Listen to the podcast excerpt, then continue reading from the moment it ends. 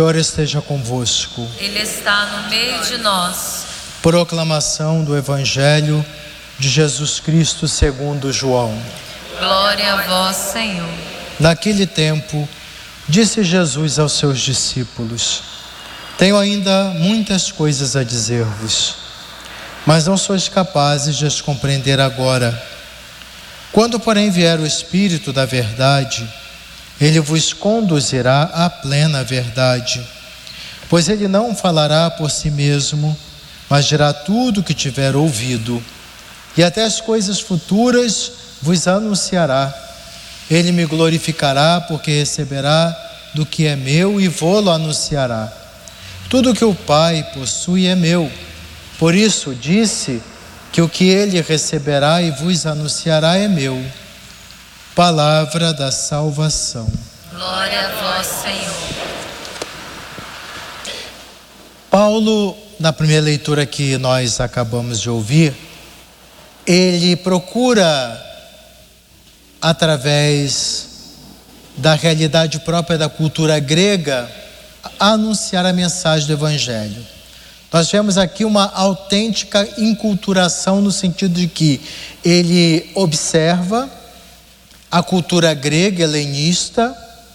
Aquilo que é positivo ele menciona, mas não deixa também de, com clareza, com muita firmeza e coragem, anunciar o essencial da fé, a verdade de Cristo ressuscitado, que assumiu a condição humana, o Filho de Deus, ressuscitou, venceu o pecado e a morte. Algo que para a cultura grega é muito difícil de aceitar e acolher.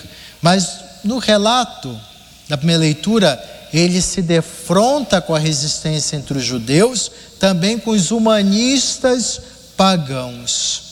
Mas naquela cultura que tem um aspecto positivo da religiosidade, ele procura falar do Deus verdadeiro, único Deus verdadeiro, que não pode ser apresentado através de figuras construídas pelo ser humano, uma certa psicologia que se vê humana de projetar a divindade. Então, os deuses pagãos são imortais, mas com a realidade humana, ciúmes, vingativos etc. Então, Jesus, é, São Paulo fala da, do Deus que criou todas as coisas e nos ama. Então, a, a, a novidade apresentada por Paulo, ela faz com que a cultura grega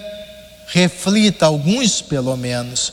Parece que a palavra de Paulo não encontrou eco, foi até uma certa zombaria. Ah, sobre isso, ressurreição, vamos falar depois. O Areópago era o espaço onde os filósofos se reuniam, os homens de, de, de formação, para debates públicos. Ele aproveita esse espaço e parece que não encontra muita resposta, mas no final do texto bíblico menciona alguns que prestaram atenção, Dionísio Areopagita, outras pessoas. Então a semente do Evangelho vai, vai, vai penetrando no terreno de corações que acolhem, coração como terreno onde a palavra de Deus é lançada. Nós conhecemos bem este, esta parábola de Jesus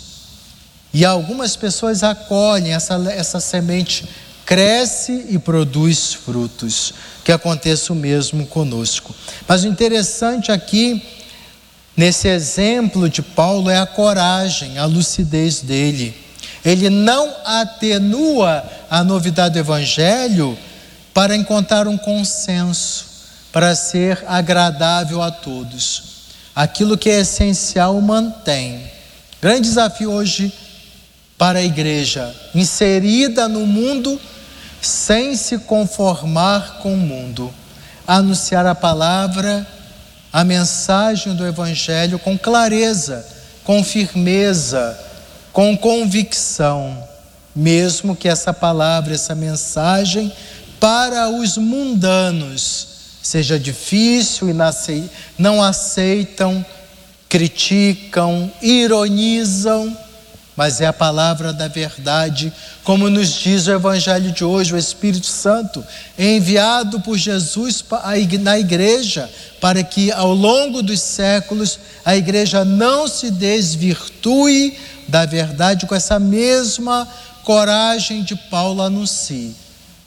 Proclame, com testemunhando esse caminho, com serenidade e firmeza, sem violência, sem agressividade, sem fanatismos, mas com coragem, anunciando a verdade de Cristo ao mundo. Jesus fala justamente do espírito da verdade para mostrar que a verdade não é construída pelo homem conforme seus caprichos a verdade é acolhida, é aceita, recebida por nós, a verdade que é Cristo, a Sua palavra, a Sua mensagem de salvação. E é o Espírito Santo que vai nos dar sabedoria para compreender, para acolher e aprofundar a mensagem de Cristo. Ele mesmo disse que não, nem tudo pode ser dito ou escrito, mas com o tempo será esclarecido pelo Espírito da Verdade. Essa presença transformadora que renova todas as coisas na igreja. Não mudança por mudar. Isso não, não ajuda a crescer e amadurecer a comunidade, mas a renovação do Espírito, que aprofunda a verdade do Evangelho. Não atrai, não é trair a verdade do Evangelho, mas anunciar com clareza e eficácia de acordo com os tempos. É esse Espírito da verdade que conduz a igreja e que a faça cada vez mais ser sal da terra e luz do mundo. Quando eu digo igreja, cada um de nós numa sociedade tão distante de Deus. Que, como Paulo, possamos mesmo encontrando ambientes hostis, anunciar a verdade. Jesus, caminho, verdade, vida, Jesus ressuscitado. Ele é o único que dá sentido à nossa vida. E convictos disso, testemunhemos e anunciemos. Amém.